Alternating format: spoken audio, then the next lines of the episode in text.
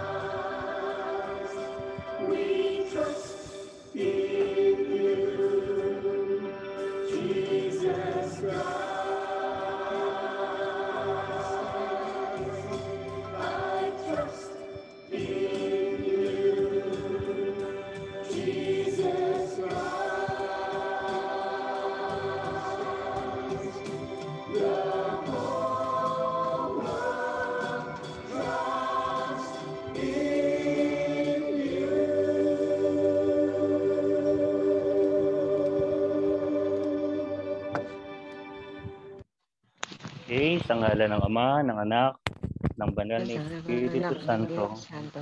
Amen. Amen. Yes. Okay, Napakaganda so- pong awitin.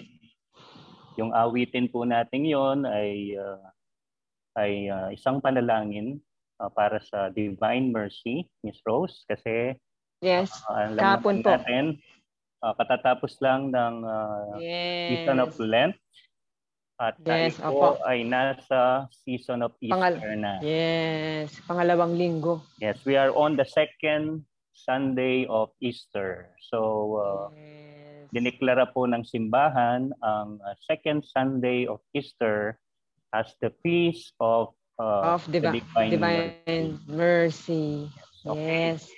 So, uh, gaya po ng dati, inaanyayahan natin ang ating mga tagapakinig at mga taga-subaybay na magbahagi o mag-share sa ating talakayan at sa ating pagninilay Po. ngayong araw na ito. Po, Okay? sumali po kayo. Samahan niyo po kami. Mag-comment po kayo. So, tayo po po ay kayo ng- magsasama-sama sa loob ng isang oras at sa loob po ng isang oras, kagaya ng dati, atin pong ibabahagi ang ah, magandang balita. Tayo po ay magbabalik tanaw sa pagninilay sa salita ng Diyos Yes galing po. sa Ebanghelyo kahapon. Kagaya nga ng sabi mo, Miss Rose, kahapon ay ah, sinelebrate natin ang second Sunday of Easter Sunday of Easter, yes. which uh, at the same time ang kapistahan ng uh, awa ng Diyos o yung tinatawag nating divine Oh, mercy. nating divine mercy. Yes, opo. So sa unang bahagi ng ating programa, ay babahagi po namin sa inyo ang uh, pagbabasa ng banal na ebanghelyo galing sa banal na ebanghelyo kahapon, Sunday. Okay? So ibibigay ko po sa inyo ang ebanghelyo ngayon. Ang ating pong ebanghelyo ay galing sa sulat ni San Juan.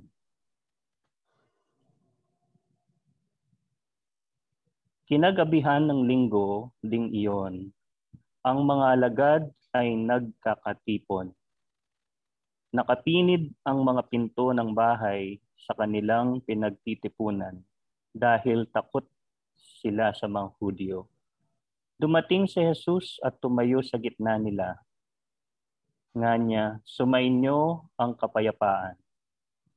Pagkasabi nito, ipinakita niya ang kanyang mga kamay at ang kanyang tagiliran. Tuwang-tuwa ang mga alagad nang makita ang Panginoon. Sinabi na naman ni Jesus, sumainyo ang kapayapaan. Kung papaano kung papaano ko kayo binabati ng kapayapaan, inyo ring ibahagi ito sa iba.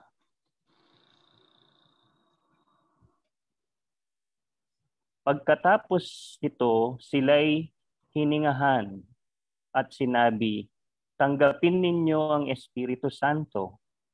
Ang patatawarin ninyo sa kanilang mga kasalanan ay pinatawad na nga. Ang hindi ninyo patawarin ay hindi nga pinatawad. Ngunit si Tomas na tinaguriang kambal, isa sa labindalawa, ay wala roon nang dumating si Jesus. Kaya't sinabi sa kanya ng ibang alagad, Nakita namin ang Panginoon. Sumagot si Tomas, Hindi ako maniniwala hanggat hindi ko nakikita ang mga butas ng mga pako sa kanyang mga kamay at naisusuot dito ang aking daliri. At hanggang hindi ko na ipapasok ang aking kamay sa kanyang tagiliran. Ngunit si Tomas na tinaguriang kambal, isa sa labindalawa, ay wala roon. Makalipas ang walong araw, muling nagkatipon sa loob ng bahay ang mga alagad. Kasama nila si Tomas. Nakapinid ang mga pinto, ngunit pumasok si Jesus at tumay, tumayo sa gitna nila. Sinabi niya, sumasa inyo ang kapayapaan. Saka sinabi kay Tomas, tingnan mo ang aking mga kamay at ilapit dito ang iyong daliri Ipasok mo ang iyong kamay sa aking tagiliran. Huwag ka nang mag-alinlangan. Maniwala ka na. Sumagot si Tomas, Panginoon ko at Diyos ko. Sinabi sa kanya ni Jesus, Naniniwala ka na ba sapagkat nakita mo ako? Mapapalad ang mga naniniwala kahit hindi nila ako nakikita.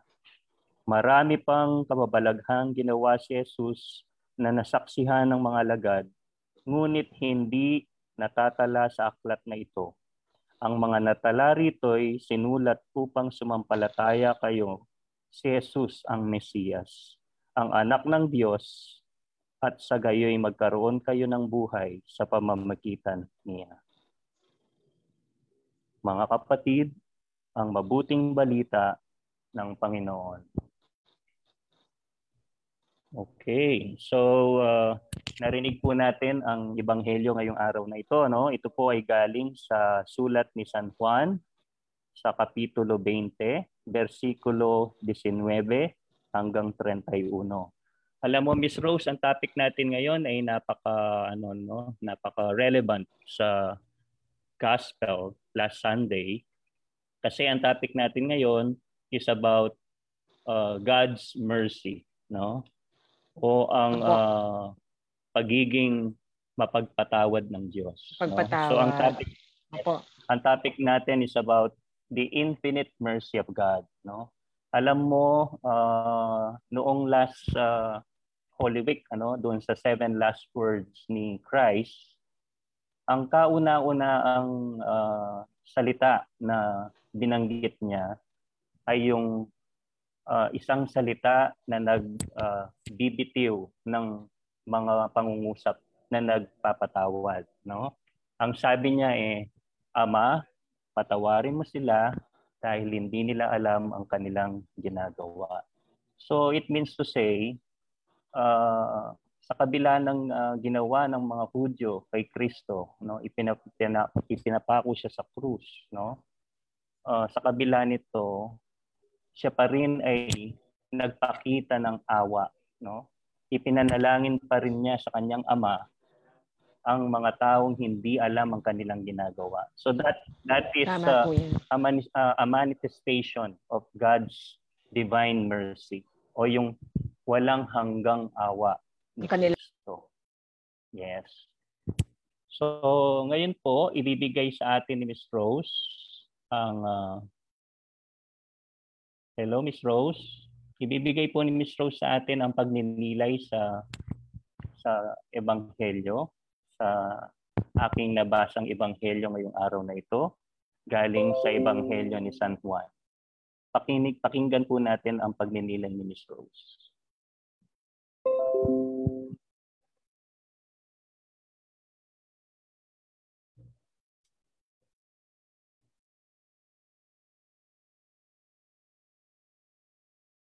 Uh, tungkol po sa nabasa po ni Sir Ronnie.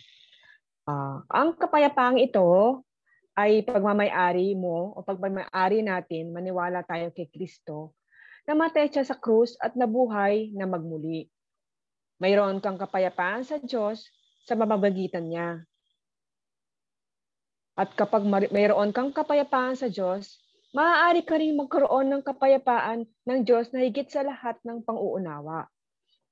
Upang mapanatili ang iyong puso at isipan sa mamamagitan ni Hesus Kristo, na nasasabi sa Filipos uh, Kapitulo 4 hanggang 7, ang kapayapaan na ito ay hindi nakasalalay sa pagkakaroon ng mapayapang mga pangyayari. Ito ay isang kapayapaan mula sa loob, isang kapayapaan na maaari mong laging magkaroon kahit ng mga kalagayan ay hindi man payapa o tahimik. At marahil uh, may isa sa atin ngayon or sa atin, sa atin lahat or may isa sa atin nangangailangan ng kapayapaan ngayon na may dinadaanan, anumang suliranan ng ang problema. Maaari tayong magpunta sa simbahan or mag, mag, mag maaari tayong magdasal. Isang uh, mababa, mabag, mabagbag na puso dahil sa isang mahirap na pagsubok na kinakaharap natin ngayon. O marahil ang ilang mga kamaliang pagliko ng kaganapan ng ating buhay ay nagpagpag ng iyong pananampalataya kailangan po natin magbalik loob sa Panginoon at magdasal. Hindi ka pa pupunta sa Panginoong Yeso Kristo ngayon at itatak sa Kanya ang lahat ng iyong mga pag-alala at pasanin. Lumapit ka sa Kanya at hayaang siyang magdala ng perpektong kapayapaan at pamamahinga sa iyong nagagalit na puso. Tulad ng pagdala niya sa kanyang perpektong kapayapaan sa magulong puso ng kanyang mga disipulo noong una. At hindi lamang iyon ang dinala sa kanila ng nabuhay na Panginoon. Nagdala rin siya ng walang hanggang kasiyahan sa kanilang mga puso. Ang huling bahagi ng talata 20 ay nagsabi, Kung gayon, natuwa ang mga alagad na makita nila ang Panginoon, maaari mo bang makita ang malalim na pagbabago na dumating sa mga disipulong ito sa sandaling iyon, ito ay isang pagbabago mula sa pagluluksa at kalungkutan patungo sa kagalakan at kasiyahan. At ang pinakamagandang bagay tungkol sa kagalakan na mayroon sila ay ito ay tumagal. Ito ay inihula sa huling hapunan. Sinabi ni Jesus sa Juan uh, versikulo kapitulo 16 hanggang 22. At kayo ngayon ay may kalungkutan, ngunit makikita kita muli at ang iyong puso ay magagalak at ang iyong kagalakan ay walang taong mag-aalis sa iyon. Marahil may ma, marahil ay maaring gusto mong malaman kung paano maaring maging iyo ang walang hanggang kasiyahan. Sa gayon, maaari mo lamang itong makuha kapag tumingin ka sa, sa iyong nabuhay na magaling na tagapagligtas. Sinabi sa talata 20, pagkatapos ay natuwa ang mga alagad na makita nila ang Panginoon. Itong makita lamang ang mga alagad si Jesus na sila ay natuwa, ginawa nito ang lahat ng pagkakaib, pagkakaiba sa kanila. Sa pamagitan ng pagtingin sa Kanya, alam nila ang lahat ng mga ulat tungkol sa Kanya na maaari nilang sa araw-araw na iyon ay totoo. Ngayon ay totoong naniniwala sila ang Panginoon ay buhay na mula sa mga patay. At ngayon, handa silang gawin ang kanyang kalooban na masaya. Nalalaman na si Jesus ay buhay at maayos. Gayon din, dapat din natin panatiliin ang ating mga mata kay Jesus at maniwala sa Kanya upang magkaroon ng pangmatagalang kagalakan maaari itong gumawa ng isang malaking pagkakaiba sa atin. Alam mo ba kung ano ang mangyayari kapag inalis natin ang ating mga mata sa Panginoon? Mawawala ang ating kagalakan at bumabagsak tayo pabalik sa ating mga pag-aalinlangan at takot. Kaya mahal kong takapaginig, ang importante lang po sa atin ngayon is lalo-lalo na po sa pinagdadaanan po natin ngayong pandemic, Uh, ang kailangan lang po natin ay magtiwala, bumalik sa ating Panginoon, manalangin, at magtulungan. Yun lang po. Thank you po.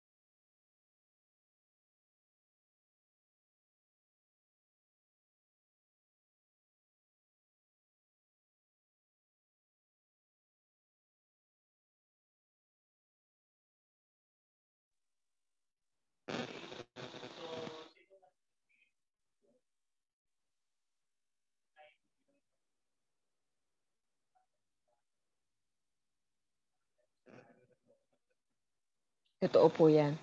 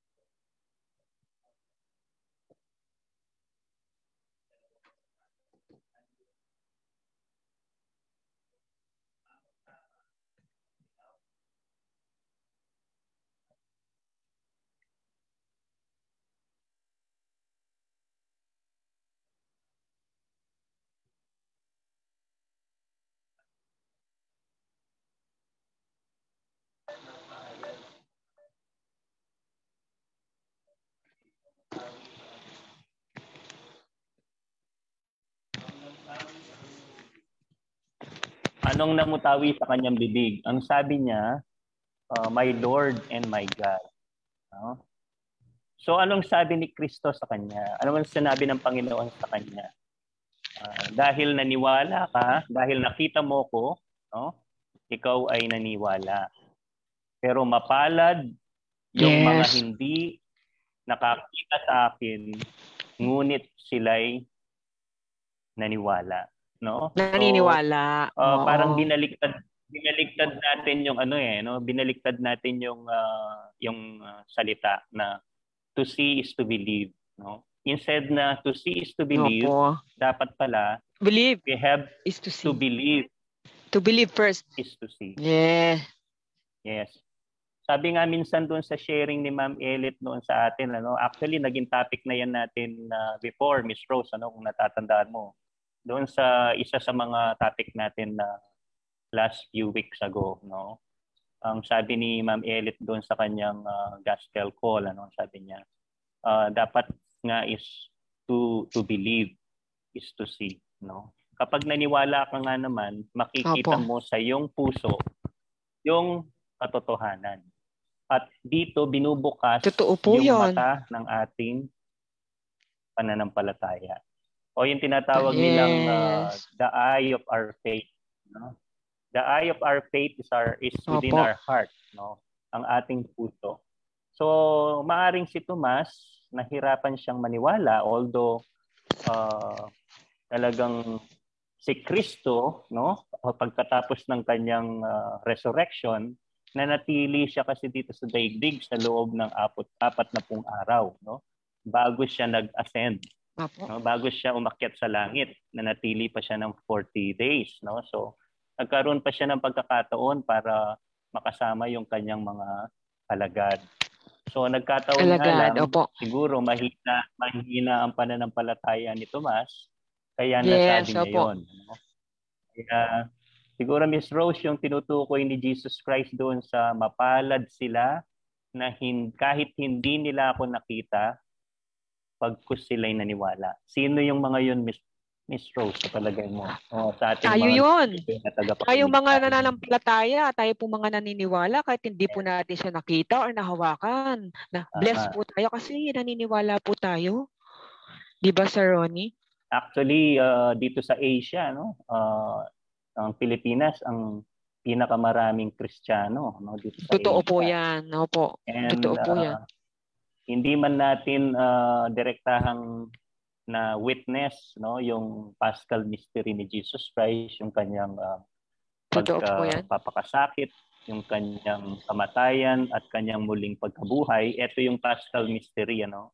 Pero uh, unfortunately uh, nakakalungkot mang sabihin yung mga Hudyo mismo, no, yung mga Hudyo mismo na kalahi ng ating Panginoong Kristo na nakasama niya, no, nung mga panahon Oo, yun, sila po hindi yung ano eh. naniwala. Yes. Sila pa yung hindi tumanggap Hindi po kanya. sila naniwala. no? Sila pa po yung hindi naniniwala. Yes, subalit tayo no kahit hindi natin nakita si Kristo, hindi man lang natin na witness, no? yung ah, kanyang buhay dito sa daigdig, no?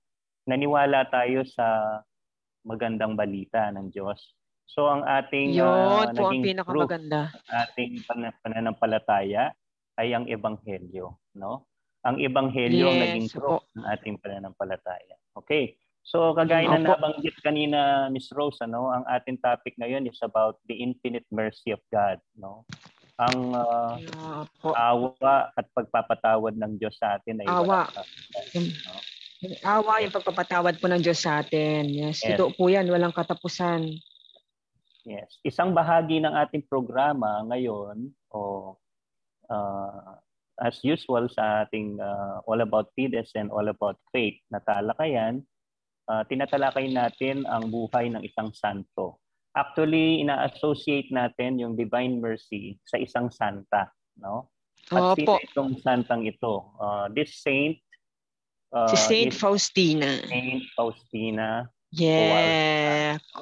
Kowalska. Yes, siya ay taga Poland, no? Opo. Ah, it so happens siya ay kababayan ni Saint Pope John Paul, Paul John II. Paul II. Opo. Ah, alam mo ba Miss Rose ano based sa history si Pope John Paul II din ang nag-canonize kay Saint Opo, Faustina Kay Saint Faustina. Opo. Noong ah, in- kung hindi ako nagkakamali noong April 30, 2000 no nung idineklara siya ng ating ah, Saint Pope John Paul II bilang santa no Yes po. Ah, ano ang nag-akyat sa kanya sa sa pedestal ng mga altar bilang santa dahil sa kanya pala nagpakita si si Jesus Christ no Wow. Opo. Nag-appear po sa kanya. Opo. May several apparition. times no Opo. actually si Saint Faustina ay isang madre na nagtala ng ah, mga mga kasulatan o dokumento ayon sa ah, pagpapakita ni Jesus Christ Jesus as, Christ. as, a, as a resurrected Christ sa kanya. Opo. So meron siyang 600 uh, diary, diary letters na nagpapatunay Opo. Ng uh, pagpapakita ng Panginoong Yeso Kristo sa kanya. No? Actually, Mga fruit ang po niya. basis ng, ng, ng tunay na mukha ni Kristo ay galing sa ah, mga karanasan ni Saint Faustina no sa sa aparisyon ni Jesus Christ sa kanya no siya ang nag-describe sa mukha ni Kristo sa isang painter no actually dalawang beses niya yatang reject yung painting no na ginawa ng painter kasi hindi tumutugma doon Hindi sa po tumutugma yung pong Yes. itsu. Kung- Yes. kung ano yung Kung ano nakita po niya yung yung po, yung tunay na exact po. itsura ni Kristo, no? Opo. So ayon sa kanya, doon sa doon sa actual apparition ni Jesus Christ sa kanya, may dalawang sinag ang lumalabas sa kanyang puso. No? Doon sa puso Okay. ni Kristo. So isang isang kulay pula at isang kulay puti, no? Yes. Yung Apo. yung yung puti na yon is being described as pale, no? Pale uh, pale color. Ibig sabihin, Opo. ah, yung red pa lang yon na rays na lumabas sa kanyang puso, sa kanyang dibdib, no? Sa puso ni Jesus Christ, yung red nagsisimbolo ng kanyang dugo, blood. At yung puti naman ay nagsisimbolo ng tubig, di ba? Nung, Blood and water ah, po. Yes. Nung ah, ah, tinusok si Kristo sa kanyang Sa tagiliran, tagiliran. Opo. yun kasi yung lumabas sa kanyang tagiliran, no? Yung pinagsamang dugo at tubig. Dugo at tubig. Opo. Yes. Kaya sabi nila, ah, ang simbahang katoliko daw may proof, no? May proof tayo kung ano talaga ang itsura ang itsura ng Panginoong Yeso Kristo. Kasi yung ah, itsura niya nung nagpakita siya kay Saint Faustina Kowalska ay ang mismong image niya nung siya ay ah, nag-resurrect. No? Nag-resurrect. Kaya si Pope John Paul II dineclare niya yung second Sunday of Easter uh, as the feast of the divine mercy. Yun nga yun. Kaya ang hindi lang yun Miss Rose ano, every uh, day we also uh, remember the passion and death of Jesus Christ by praying the Divine Mercy Chaplet, Divine Mercy Pray, Chaplet. Yeah. Opo. which is uh, when when 3 p.m. Uh, struck, ano, pag nag-struck yung 3 p.m., 3 we o'clock, opo. Divine Mercy Chaplet. The no, Divine Mercy Chaplet prayer. Opo. prayer because we we remember the passion and death of Jesus Christ. Of Jesus Christ. Opo. that was exactly the time ano at 3 p.m. when Jesus Christ Jesus died. di- died. Opo. Opo. So yun yung yun yung ano eh, yun yung dakilang revelation of Yes. Christ's great mercy to us. Okay? Opo. So siguro ah, bago tayo magpapatuloy Miss ah, Rose ano, ah, Apo. magbibigay daan muna tayo sa isang ah, sa isang ah, flash report, no? Opo.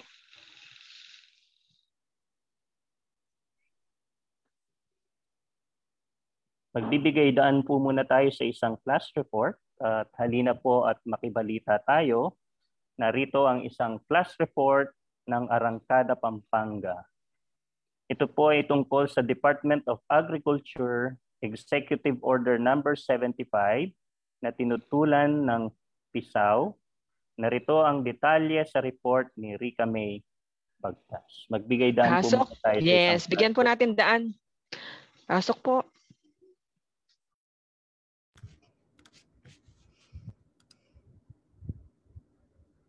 Lumabag sa health and safety protocols sa Pampanga, umabot na sa 3,488. Umabot na sa 3,488 ang mga lumabag sa Executive Order Number 5 Series of 2021 na nagtatakda ng mas mahigpit na quarantine protocol sa Pampanga ayon sa datos na inilabas noong April 8, 2021.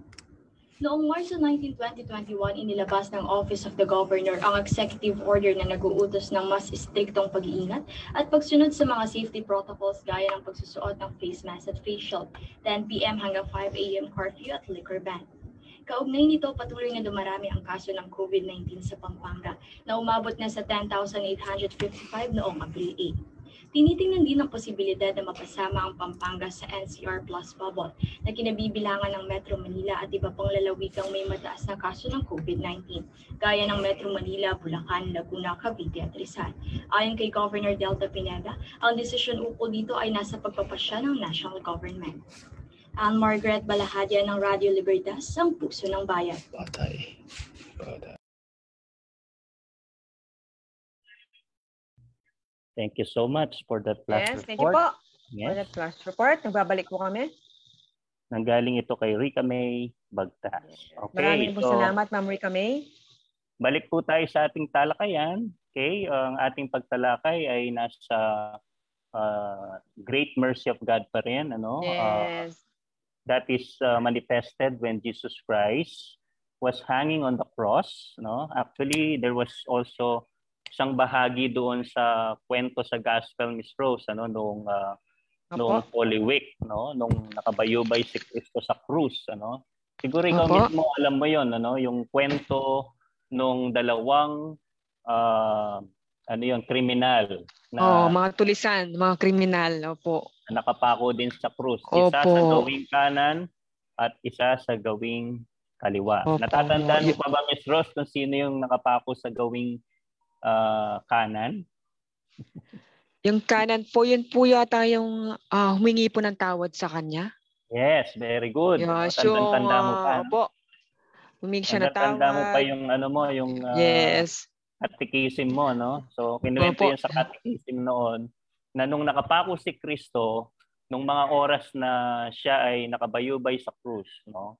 Ito yung ano eh, oras ng dakilang awa ni Kristo kasi dalawang beses siyang nagpakita ng kanyang walang hanggang awa bilang Diyos, ano? Una, kagaya nung binahagi ko kanina Miss Rose, ano yung unang binahagi ko kanina sa ating mga ginigiliw na mga tagapakinig, ano?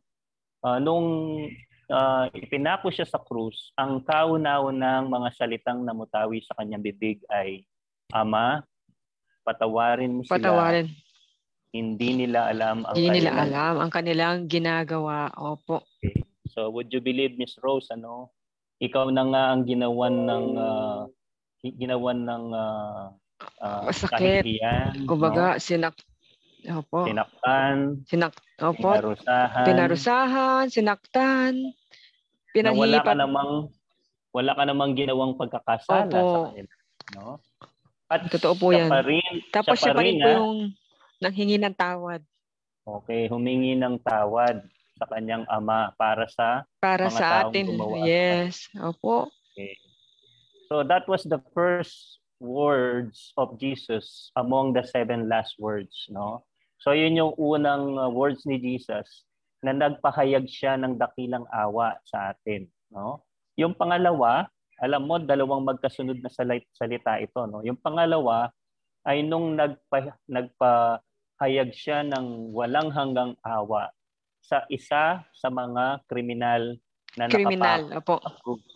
no Diba? sa kanyang gawing kanan. Tama ka kanina sa kanyang gawing Opo. kanan. Kasi yung yung nakapako sa krus sa kanyang gawing kaliwa ay ah, imbes na ah, humingi siya ng tawad kay Kristo, no? Ah, ano pa yung sinabi niya sa kanya, no? Kung ikaw nga talaga ang anak ng Diyos, bakit hindi mo kami hindi mo tayo Hindi kami Iligtas. O ibaba. Yes. O ilagtas dito. So, Opo. ang ginawa niya, inusig pa niya si Kristo, no? At Yun nagpahayag pa siya ng nagpahayag pa siya ng mga salitang ah, ah, nag, nagpapahiwatig ng ano eh, galit, no? Galit. Oo. Pagiging Kagaya rin mataas. ng- Kagaya rin kung ano yung ginawa ng mga tao kay Kristo sa kabila ng Yes. wala Totoo po yan. ay pinako sa krus at hinusig, no? So sa kabila noon, definitely, alam mo yung criminal na yon ay tinawag nilang the good uh, criminal, no? The good criminal and the unrepentant criminal, no? So Opo. yung good criminal, yung nasa gawing kanan ay si Dimas. Alam mo yung pangalan na yon, no? Sounds familiar, Dimas. At yung sa Yes. kaliwa ay si Hestas. Hestas. Opo. Yes. So yung napakaswerte naman ni Dimas, ano, ang tanging sinabi Opo. lang niya, ah, patawarin niyo po ako, Yes. Panginoon, at sana po ay wag niyo akong kalilimutan, no? Pagdating po ninyo Kalilimutan sa sa iyong paraiso. okay. Paraiso. So sa, sa mga sa mga oras na yun mismo, sa mga oras na yun mismo, ano ang binigkas ni Kristo sa kanya? Ngayon din, isasama kita Today you will be paraiso. with me in paradise. Wow! Ang sarap po ng pakaramdam na yun. So, napakaswerte ni Dimas ano Sobra. ah, sa mga huling Mm. sa mga huling oras ng kanyang buhay ang tanging ginawa lang niya ay humingi ng tawad at nagpahayag ng Humingi ng- pananampalataya kay Ng, ng tawad. Tama po yan. would, would you believe ano isa siyang kriminal pero ang simbahang katoliko kinikilala siya bilang santo no Kaya nga Wow. kapag- yes, isa po kapag siya sa mga Holy Week, saints. Kapag Holy Week kasama siya sa prosesyon no sa sa mga imahen no ang tawag sa kanya ay San Dimas no kasi Opo. nga ah, si Kristo kasi meron siyang mga ano eh yung mga ah, pagkakataon o maraming beses sa sa mga ginawa niya ay yung mga pagpapatawad niya sa mga makasalanan. Kung Pagpapatawad. Opo. Kung Makasalanan. Opo. natatandaan mo yung isang babaeng makasalanan, Yung babae po. prostitute na pinatawad Opo. niya. At isa pa, sa huling Yes. pagkakataon, bago siya mamatay sa sa pagkakapako niya sa krus at bago siya nag-resurrect, may may pinatawad pa rin siya. So kahit sa kauli-uli ang Yun pagkakataon, po. magpapatawad pa rin ang ginagawa. Pagkakataon po ng kanyang buhay. Opo. Yes.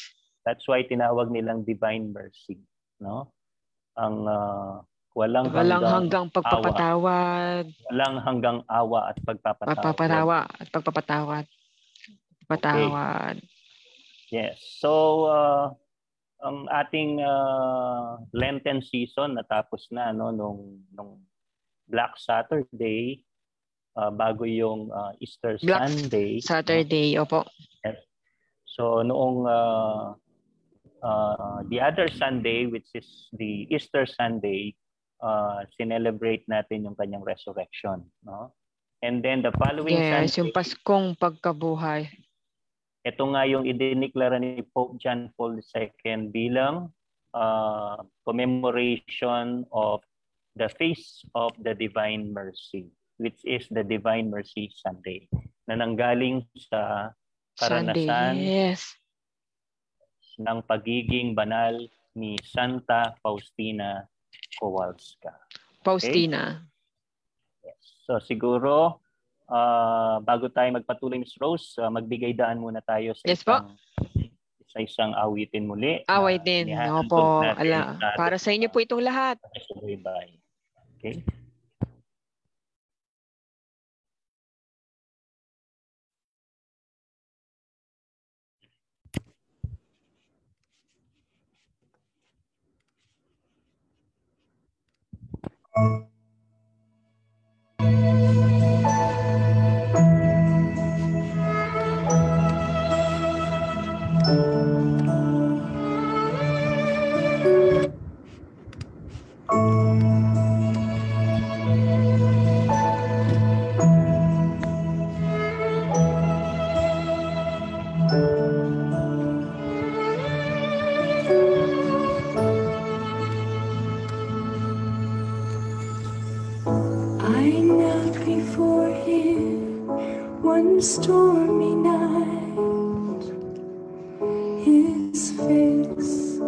Was adorned in a golden light. I felt so unworthy, I wanted to run and hide. But his gaze was so intense,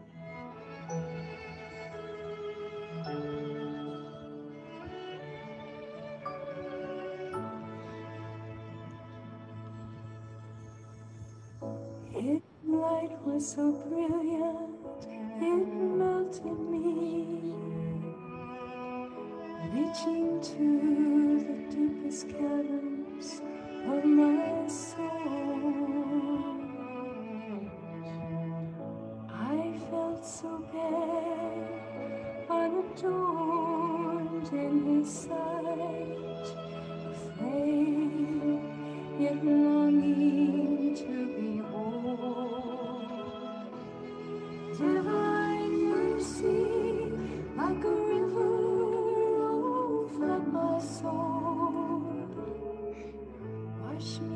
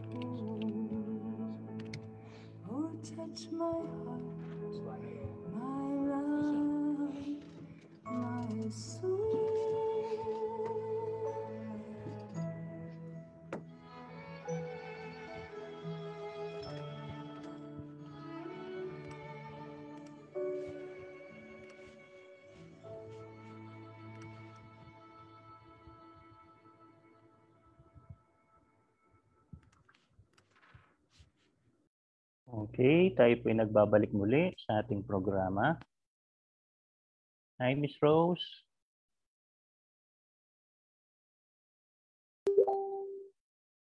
Okay. So, gaya po ng sinabi natin, yung awiting yon ay inalay natin sa mga ating mga taga-subaybay at mga tagapakinig. Ay yes, para po sa inyo lahat yun. okay, isang Sana po awitin. ninyo.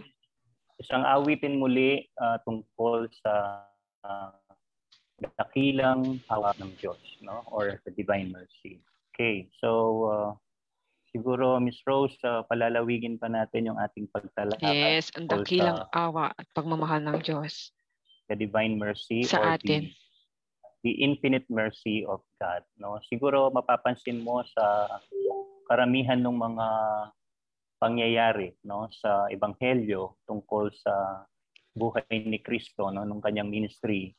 Ang kanyang ah, pinakita o pinairal ay yung pagiging maunawain at pagiging mapagpatawad. No? Kagaya nga nung sinabi natin kanina, yung tungkol doon sa isang babaeng humingi ng tawad sa kanya. No?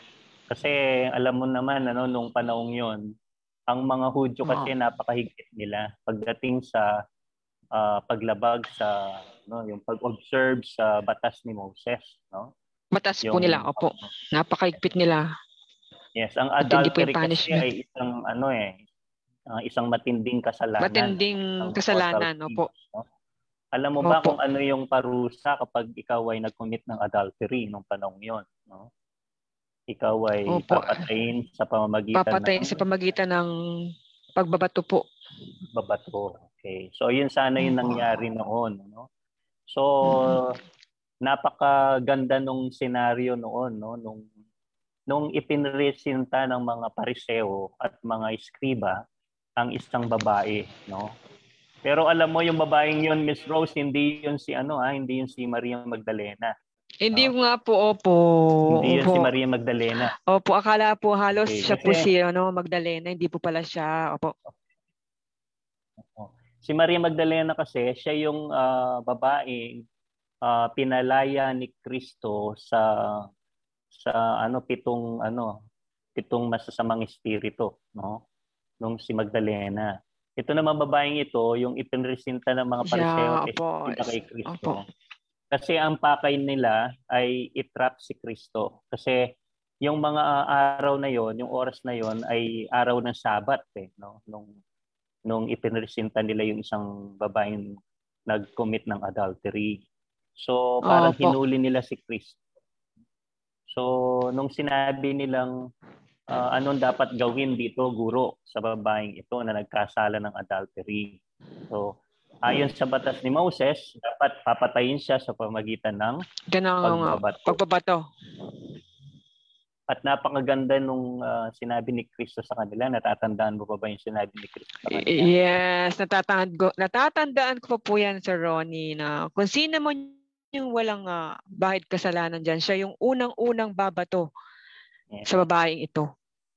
Yes, ah, nap- yun ang napakahirap sa ating mga ano eh, sa ating mga tao, no? Sa ating mga simpleng tao.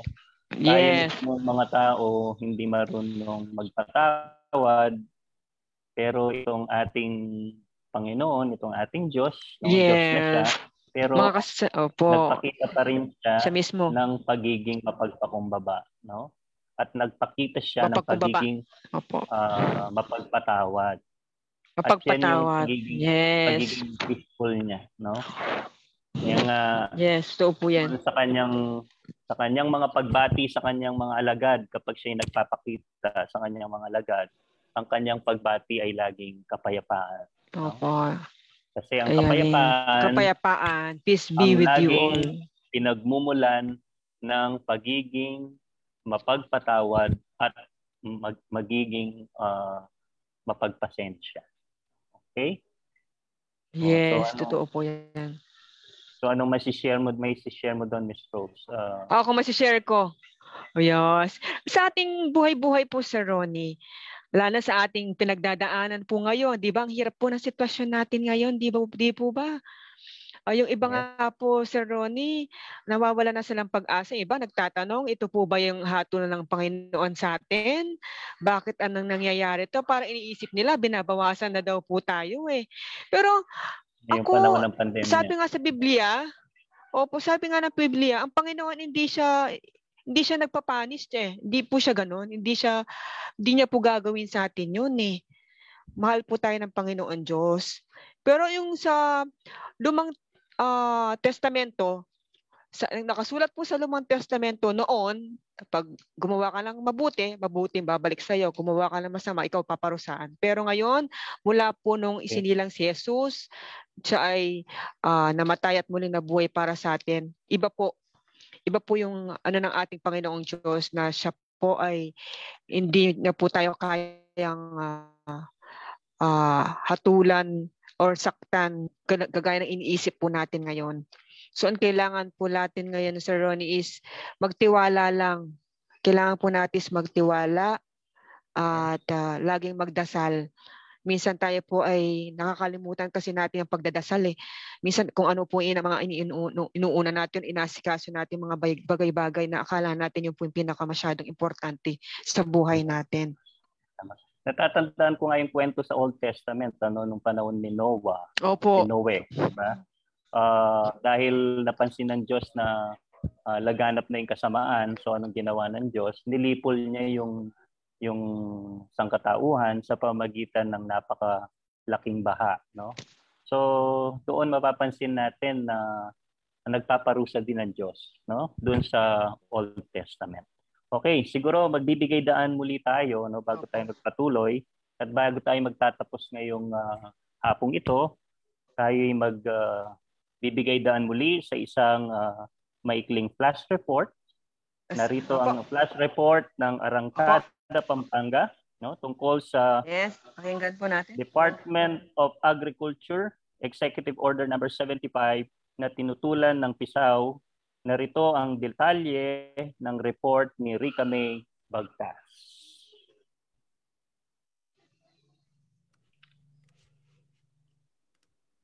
PSAU umapila sa DAR hinggil sa EO number 75. Umapila ang Pampanga State Agricultural University o PSAU sa Department of Agrarian Reforms o DAR upang muling isaalang-alang ang pagkuha at pamamahagi ng 376 hektarya ng universidad na nasa ilalim ng Executive Order number 75 na inilabas ni Pangulong Rodrigo Duterte noong 2019. Sa ilalim ng executive order na ito, kukunin ang mga lupang maaaring gamitin sa agrikultura na pagmamayari ng gobyerno at hindi na gaano nagagamit o hindi kinakailangan sa kung saan nilaan ang mga ito upang ipamahagi sa mga kwalipikadong benepisyaryo. Ayon sa presidente ng universidad na si Honorio M. Soriano Jr., hindi sila tutol sa EO number 75, ngunit naghahangad sila na magkaroon ng masinsinang validation procedures ukol dito. Ang lupain ay may 508.8534 na ektarya sa kabuuan at 371.6 ektarya ang ginagamit ng universidad. Ayon kay Soriano, ang pagtapyas ng 376 ektarya ng lupa ay magdudulot ng maraming negatibong implikasyon sa universidad, gaya ng pagkawala ng oportunidad para sa edukasyong pang-agrikultura. Samantala, nakapag-usap na kamakailan lang ang DAR Pampanga Provincial Office at tagapamahala ng PSAU upang ipaalam sa universidad na naipangalan na sa Republika ng Pilipinas ang 310 ektarya ng lupa. Nakapaglabas na ng Certificate of Land Ownership Award at itutuloy pa rin ang plano. Rigami Bagtas ng Radyo Libertas, ang puso ng bayan. Maraming salamat, Rica May Bagtas, no, sa isang Yes, salamat. report. Salamat po sa isang ah, flash report. Okay, so tayo nagbabalik. So, Yes, meron na lang back po. Nalalabing ah, Yes, sandali ilang minuto na lang po. ngayong araw na ito, no? So, siguro Opo. isi-share ko uli yung tungkol doon sa buhay ni Santa Faustina Kowalska ah, na may kinalaman din sa Divine Mercy Sunday, no? Isa pa rin itong trivia, no? Total naman ang ating paksa ngayon is about ah, God's infinite mercy, no? So, si Sister Faustina, isang madre, ng Divine Mercy ay kinanonize ni Pope John Paul II no noong 2000 of April 30 no uh, the first Sunday after Easter on Divine Mercy Sunday so she was honored by becoming the first saint of this millennium no so siya yung kauna-unang santa magbuhat noong year 2000 Year 2000. Pumasok po yung millennium. Wow. Yes. Kaya tinagurian siya bilang Saint of the Millennium, no? Of Si mil- Saint millennium. Faustina. Yes. So Opo. giving thus great emphasis to the devotion of the divine mercy. Actually dito sa Holy Yes. Cross College, uh, we also play the Divine Mercy prayer or Divine Mercy uh, Yes. Opo. at every, Every 3 3, 3 p.m. 3 Opo. p.m. Okay. Every And as 3 p.m. one of the great events of the Jubilee 2000, the Holy Father John Paul II conducted the ceremony of the canonization of Saint Faustina before a crowd of around 200,000 Divine Mercy pilgrims. Yes. Opo. Okay, so with that, siguro uh, magpapaalam tayo, Miss Rose. Opo. Opo, paalam na po kami. Salamat po sa sinamahan niyo po kami sa, sa isang oras. Inaanyayahan muli natin ang ating mga kabanding sa ating programang All About Fides Yes. and About Faith. Yes. Ah, bukas muli, bukas po ulit. Samahan niyo po kami ulit. Bukas. Para Same magbigay po sa inyo time. inspirasyon. Same time, same radio station. radio station. ating Opo. Station, Radio Libertas. Okay, so Yes. marami po tayong natutunan ngayon sa ating Yes, oras po ng yan. talakayan tungkol sa Kristyanismo at pagtalakay at pagninilay sa mga salita ng Diyos at tungkol sa Sa kwento ating ng Panginoon buhay ng Diyos. santa. So, karempong Mga kaya tamong saints. kabalen, tamong e, may kapakiramdam, pwede tayo pong panalben at i-replay in programang iti through our Facebook page, Holy Cross College. So, mikit tamo po ulit. Ne? Alas alauna Yes. hanggang alas Iyo, dos. tomorrow po. Kaya mo alas dos. Kaya kaya katamong radio station, Radio Radio, station. Libertad. Pasibayo po, Yakoy Ronnie. Ako po Miss Rose. Takal po salamat. Yes, maya pagat panapon po.